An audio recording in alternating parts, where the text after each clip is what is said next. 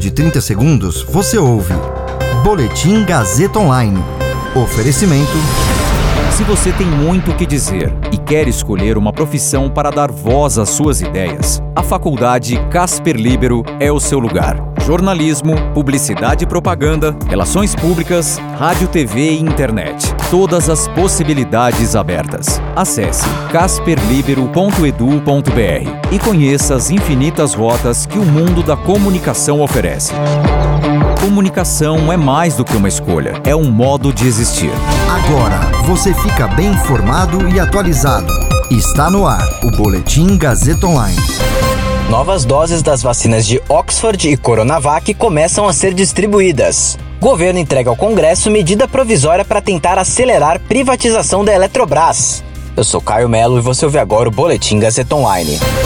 O Brasil recebeu ontem 3,2 milhões de doses de vacinas contra a Covid-19. 2 milhões são de doses da vacina de Oxford e 1,2 milhão da Coronavac. O Ministério da Saúde não informou quando as doses chegarão a cada estado. São Paulo, por exemplo, receberá 480.500 da vacina de Oxford e 278.600 da Coronavac, somando, portanto, 759.100 doses. As novas doses representam, para alguns estados, o primeiro grande carregamento desde a distribuição inicial de vacinas pelo país. Várias cidades tiveram que suspender ou restringir a vacinação por falta de doses. Até agora, apenas 6 milhões de brasileiros receberam a primeira dose de alguma das duas vacinas. O total representa menos de 8% das cerca de 77 milhões de pessoas que integram os grupos prioritários de imunização e menos de 3% da população do país.